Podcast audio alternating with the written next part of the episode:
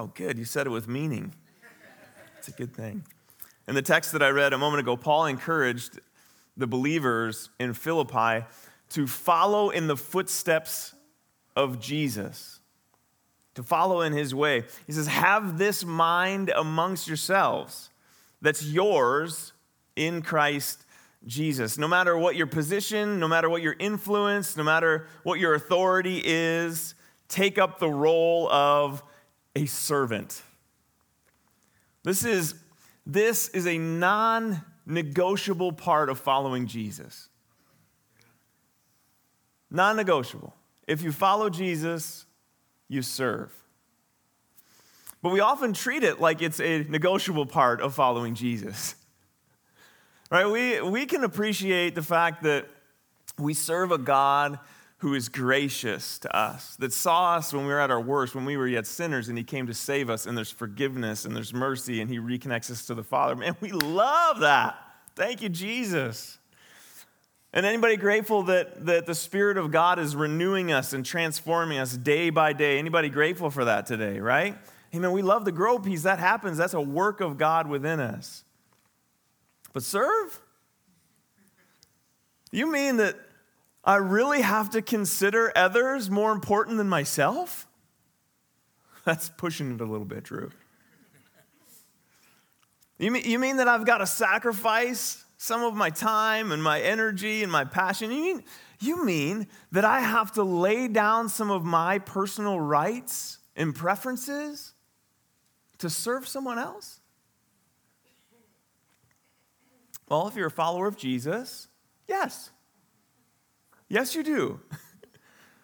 to follow Jesus is to leverage your life to serve others. That's the story. And, and bonus, here's a bonus for you serving others is actually good for you. Did you know that?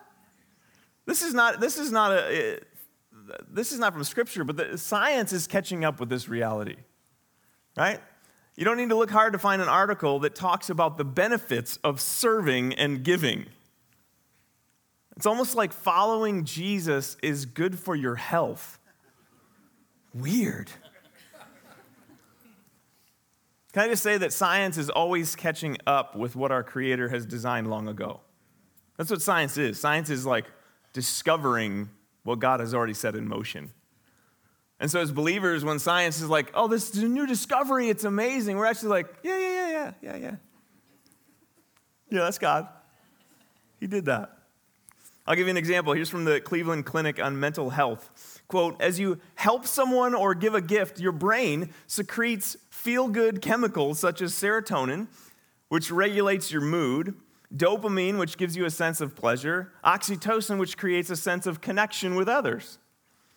The doctor in the article says when we do things for other people, it makes us feel much more engaged and joyful. That's good for our health and happiness. Strange. Something inside of us comes alive when we align ourselves to the way of Jesus. It's like we were created that way. Humility, sacrifice, servanthood. This is the call of every follower of Jesus. We're all called to serve.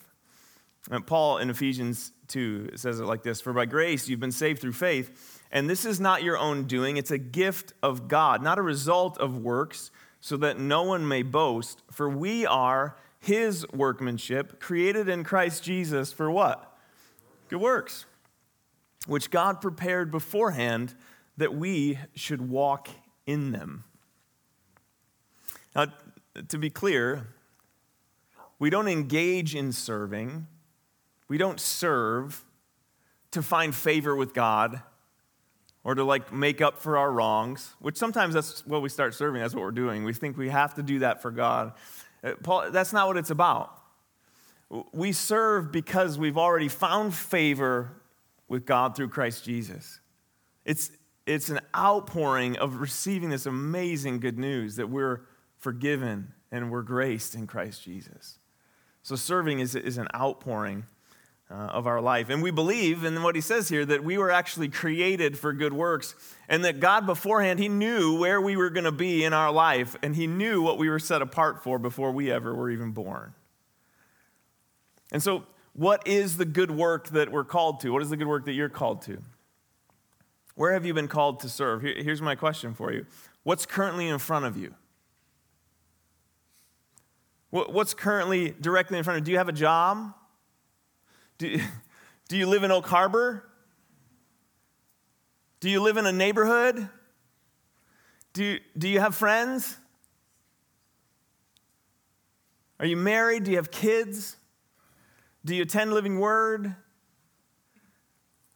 Are your kids in the school system? What's directly in front of you every day you open up your eyes and start your day? That's where you're called to serve. That's where you're called to be a servant.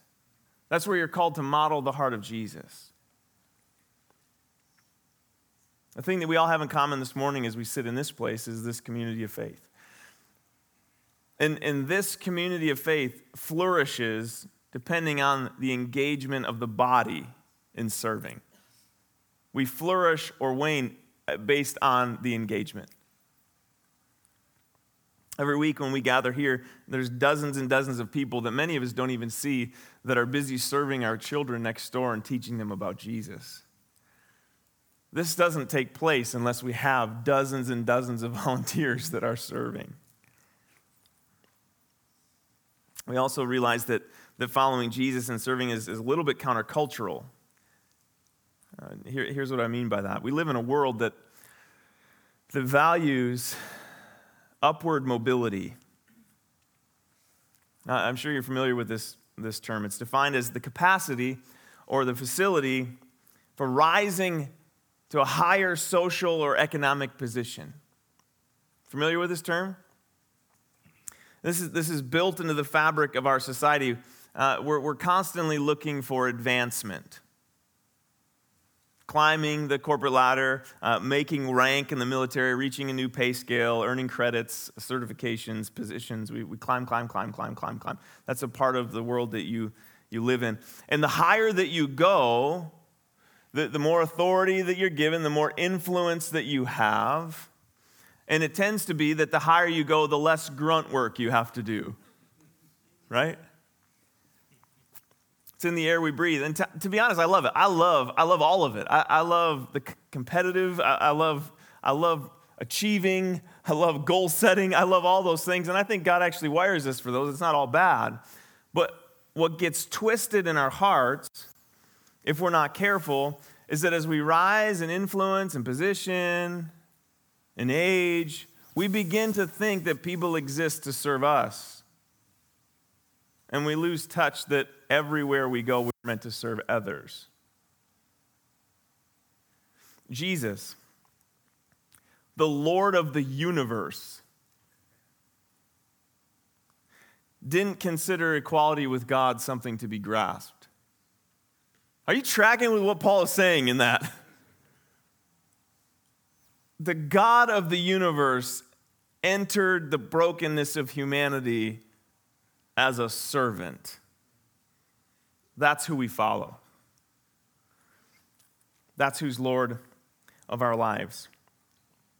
Mark says, For even the Son of Man came not to be served, but to serve, and to give his life as a ransom for many. So if you're a follower of Jesus today, if you're following Jesus today, I can guarantee you, guarantee you, that whatever position or influence or authority that you have, Jesus is calling you to take the posture of a servant. Doesn't matter where you serve, doesn't matter what role or title you have. From my personal experience, I'll also warn you that you'll be called to serve in ways that are well over your head. Anybody been there? Like, I'll give you an example. Uh, before moving up here, we, we got to serve at a church in Everett.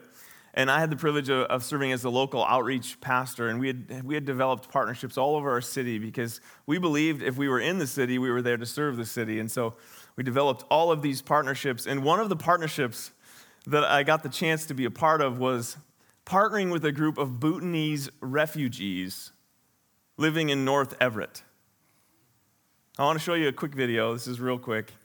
Uh, this is my friend Nar, uh, and this is him leading worship. Hopefully, this video works. Maybe.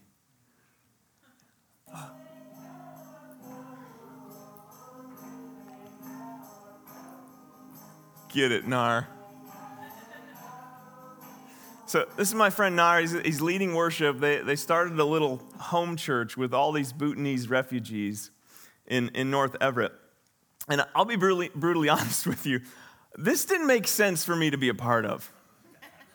I, li- I didn't know the language, I didn't know the culture. I, and I'll show you another picture in a moment.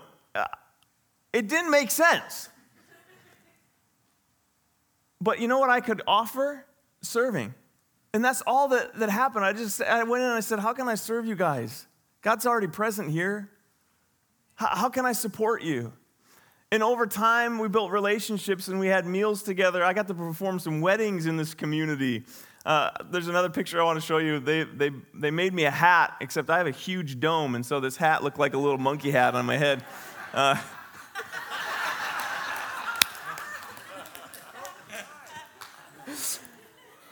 this is one of the most beautiful things I ever got to be a part of because we got to serve the city together, we, we worshiped together. Our kids ran around. God multiplied leaders in this community. This little church home group grew like crazy. And it was just a group of people that were serving each other. There's something powerful that happens that only God does as we get together in His name and serve one another, even when it's over your head. Uh, turn with me to Matthew 14 now. Let's get to a story. Matthew 14. This is one of my uh, favorite examples in Scripture of what I'm talking about. And it's, it's a well known story. It's the feeding of the 5,000. And the context for this story, Matthew 14, is actually grief. Jesus is just informed that, that his friend John the Baptist was beheaded and because he was calling out Herod for chasing his brother's wife. Kind of weird story. Read at the beginning of chapter 14.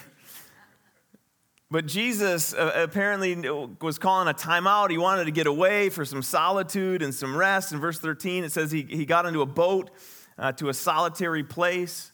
But the crowds, they didn't really get the memo that he's trying to disconnect. And so they like chase him down and they're waiting for him when the boat lands on the shore. And, and Jesus is there and everybody's gathered around. And verse 14 says, When he went ashore, he saw a great crowd and he had compassion on them and healed their sick. So just picture this scene with me. Jesus, he's with his disciples, he, he's trying to disconnect, trying to grieve, but they're surrounded by crowds of people with these overwhelming needs. And this, by the way, is on the, the tail of weeks and weeks of serving and, and ministering and feeding. And so they're, they're a bit haggard at this point right? The disciples are tired. Jesus himself's a little worn out. He, he's trying to get some rest. And, and they're maybe a little hangry too. They're a little hungry, right? Verse 15. Follow the story. Now, when it was evening, the disciples came to him and said, This is a desolate place, and the day is now over. Send the crowds away to go into the villages and buy food for themselves. Okay, this is the translation. They're, they're telling Jesus, we're tapped out. We're tapped out. Like, we're tired, we got no food, we got no jobs, our pets' heads are falling off. Sorry, that's a bad movie quote. If you know that movie, we need Jesus. Um, they're, they're telling Jesus, listen, can you just make everybody go away? Send them back into the villages so that they can get get food. I'm tired. I'm hungry. Have you ever been there? Like at the end of a day, end of a week, where you're like, okay, just press stop or pause or delete. Like, give me some space. I just need a break for a minute. I just need to lay down. I need to get some rest. Maybe it's after a long week. You've given everything you have. You want a little peace and quiet. Maybe if you're with the kids, moms or dads that are home with the kids, you're like, I just don't want another question. or a mess. I'm tired of the laundry. Like when I need a pause button. And in that place, when you're exhausted, when, when you're overwhelmed, when you've been working hard for weeks and weeks, aren't you just the best version of yourself in that space? You say, man, I just want to be around tons of people so they can see how delightful I am as a human being. Nobody said that ever, right? We're at our worst when we're tired and hangry. And so place yourself in this story. You're a little crispy, it's true. And this is what you hear from Jesus. But Jesus said, Oh, oh they need not to go away. You give them something to eat. If I'm a disciple in this story, I have some thoughts. I'm thinking to myself, like, gee, I'm not sure you're catching the vibe here, Jesus. Like, we were not super clear, but we were. We told you to send everybody away. They're, they're probably wrestling, and they're also probably wrestling with how do we tell Jesus no? Like, we've been following this guy. We gave everything to follow him. We've seen him do miraculous things. Like, he's telling us to feed the people now. Like, Peter, you tell him no. You're the one who always sticks his foot in his mouth. Like, get out there. They quickly find an excuse. I love this. Verse 17. They said to him, uh, We have only five loaves here and two fish. this is great, right? Okay, we got it. We got it. We got it. We don't want to do this. We're, we told him we don't want to. He's telling us to feed the people. Okay, but it's not even practical. Like, look at what we have, Jesus. All we have is not enough. Like, we're not going to have enough to eat with what's here. There's not enough food. There's not enough food for me, there's not enough food for you. And you're telling us to feed everybody. We love you, Jesus. You're very compassionate. Thanks for caring for people so well, but get them out of here, seriously. Verse 18, and he said, uh, Bring them here to me. And then he ordered the crowds to, to sit down on the grass. And taking the five loaves and the two fish, he, he looked up to heaven and, and he said a blessing. And then he broke the loaves, gave them to the disciples, and the disciples gave them to the crowds. This picture is just too good to move past quickly. Just think about this for a second. Jesus blesses the food, which is not enough. And Jesus doesn't go and deliver it to the crowds. He says, Here. And he hands them a basket. And all of the crowds, this is perfect, right? The crowds are sitting in groups on the hillside. And Jesus tells the disciples, You go feed them. And so they go out with a basket with not enough food. Imagine being a disciple in this moment. Like, Um, That's for your whole family. right? Like, they have to. I mean, they're humans. They're, they're trying. Here you go. This is for you. You got a big family, so there's a little extra piece for you. Here's some for you. Here's some for you. Right? They, they, starts, they start passing it out. You get, Mama Lupe, you're always feeding people, so there you go. Here you go.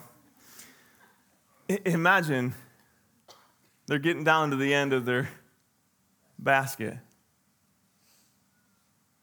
I mean, what's going through your head? You got hungry people. Now you've fed some of them, but you haven't fed all of them. Here you go, Jared.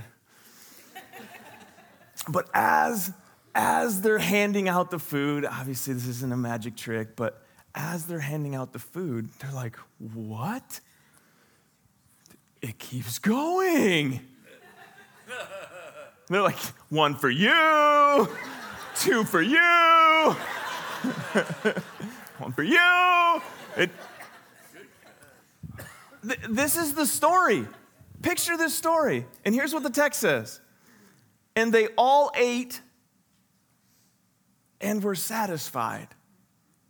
And they took up 12 baskets full of broken pieces left over. And those who ate were about 5,000 men. Catch this, besides women and children. So we're talking like 10,000, 15,000 people.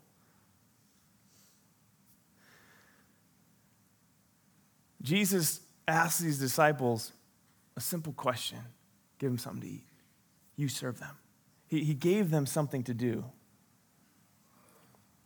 And they probably wrestled with it just like you and I would wrestle with it.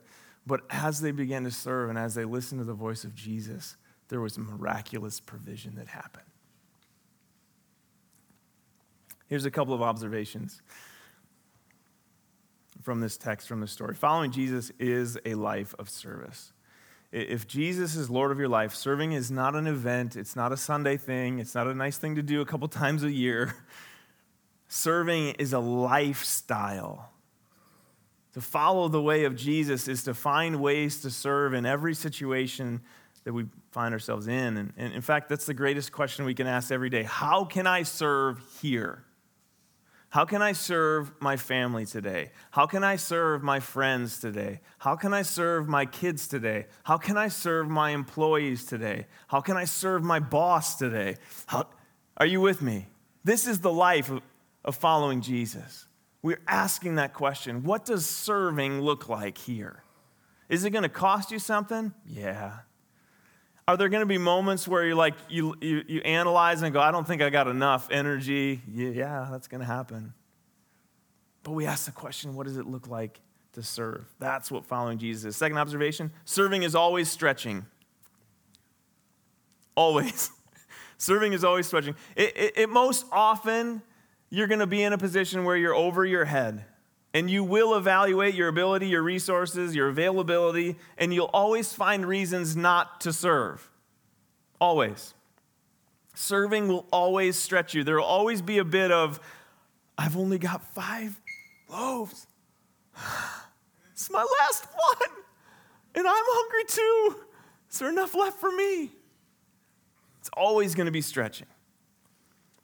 Jesus seems to do his greatest work when we're out of our comfort zone. Anybody notice that in their walk with Jesus? Like he's not really interested in your comfort. He loves showing off to show you who he is, though. And so when we step outside of our comfort zone into things that are beyond us and we, tr- we truly trust that Jesus is, is present to do the miraculous, he loves confirming who he is to us as we step out. Serving is always stretching. Last observation serving is an opportunity to see the kingdom of God realized. That's what I love about this story. The disciples in this story, they see the miraculous happen, but this is the kingdom of God. What God is showing them is listen, in my kingdom, everybody eats, nobody's left out. The hungry are fed. Those who have needs are they're cared for. Those who are suffering, those who need compassion, the, those who need healing, when, when I'm around, they get healed, they get restored. And if you're going to be a part of my kingdom, this is what you're going to be a part of. Serving is, is a way to engage with the work of God on this earth. And we get to see a picture, like, like my friends, this is Bhutanese community, seeing the miraculous work of God in ministering and caring for a group of people in North Everett who, Everett who had to flee for their lives from their own country because of what was going on there. And, and God did the miraculous. There's so many opportunities for us to see the kingdom of God advance in our city, in our state. It comes by being a people who serve and trust that He is Lord over all things. We get to see the kingdom of God advance. Those three things life of service, following Jesus is a life of service. Serving is always stretching. If you're hoping to be a part of serving and it's not stretching, you're not going to serve. serving is an opportunity to see the kingdom of God realized. Uh, there's, there's so many people in this church, we could spend the rest of um, the year talking about people in our church who follow Jesus this way. Um, I'm just going to just give you a, a story of one person who has been so faithful in our community to serve. I don't think he's here this morning. He may actually not come to church because he doesn't want to be seen as somebody that does these things, but he has a heart of a, of a servant. Watch this video with me.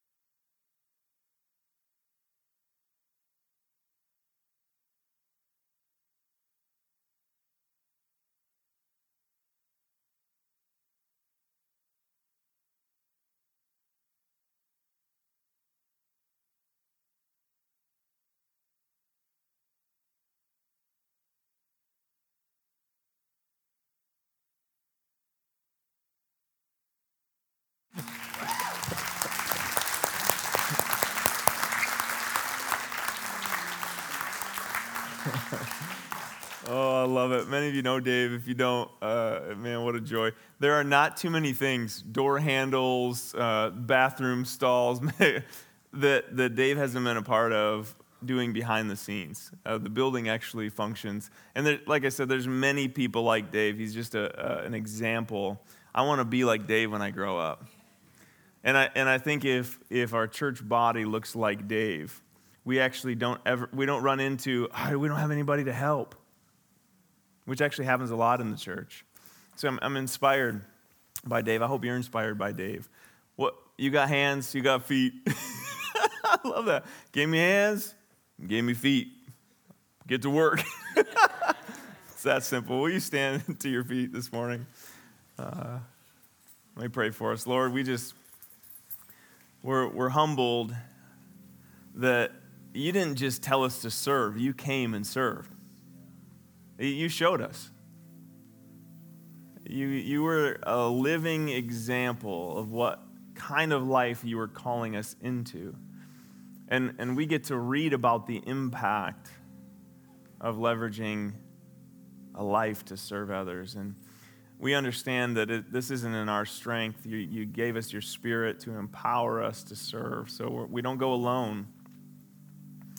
And so I, I ask this morning that as we depart and go our, our separate ways in a little while, that, that you would give us eyes to see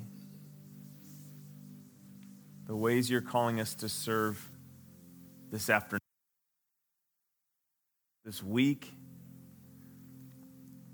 that we would take up this call and that our community uh, would be blessed and different because of the hearts of your people following in your way.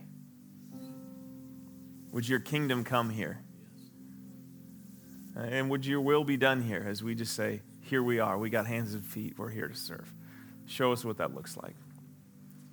We thank you for that in, in Jesus' name. Amen. Amen. Let's, let's worship.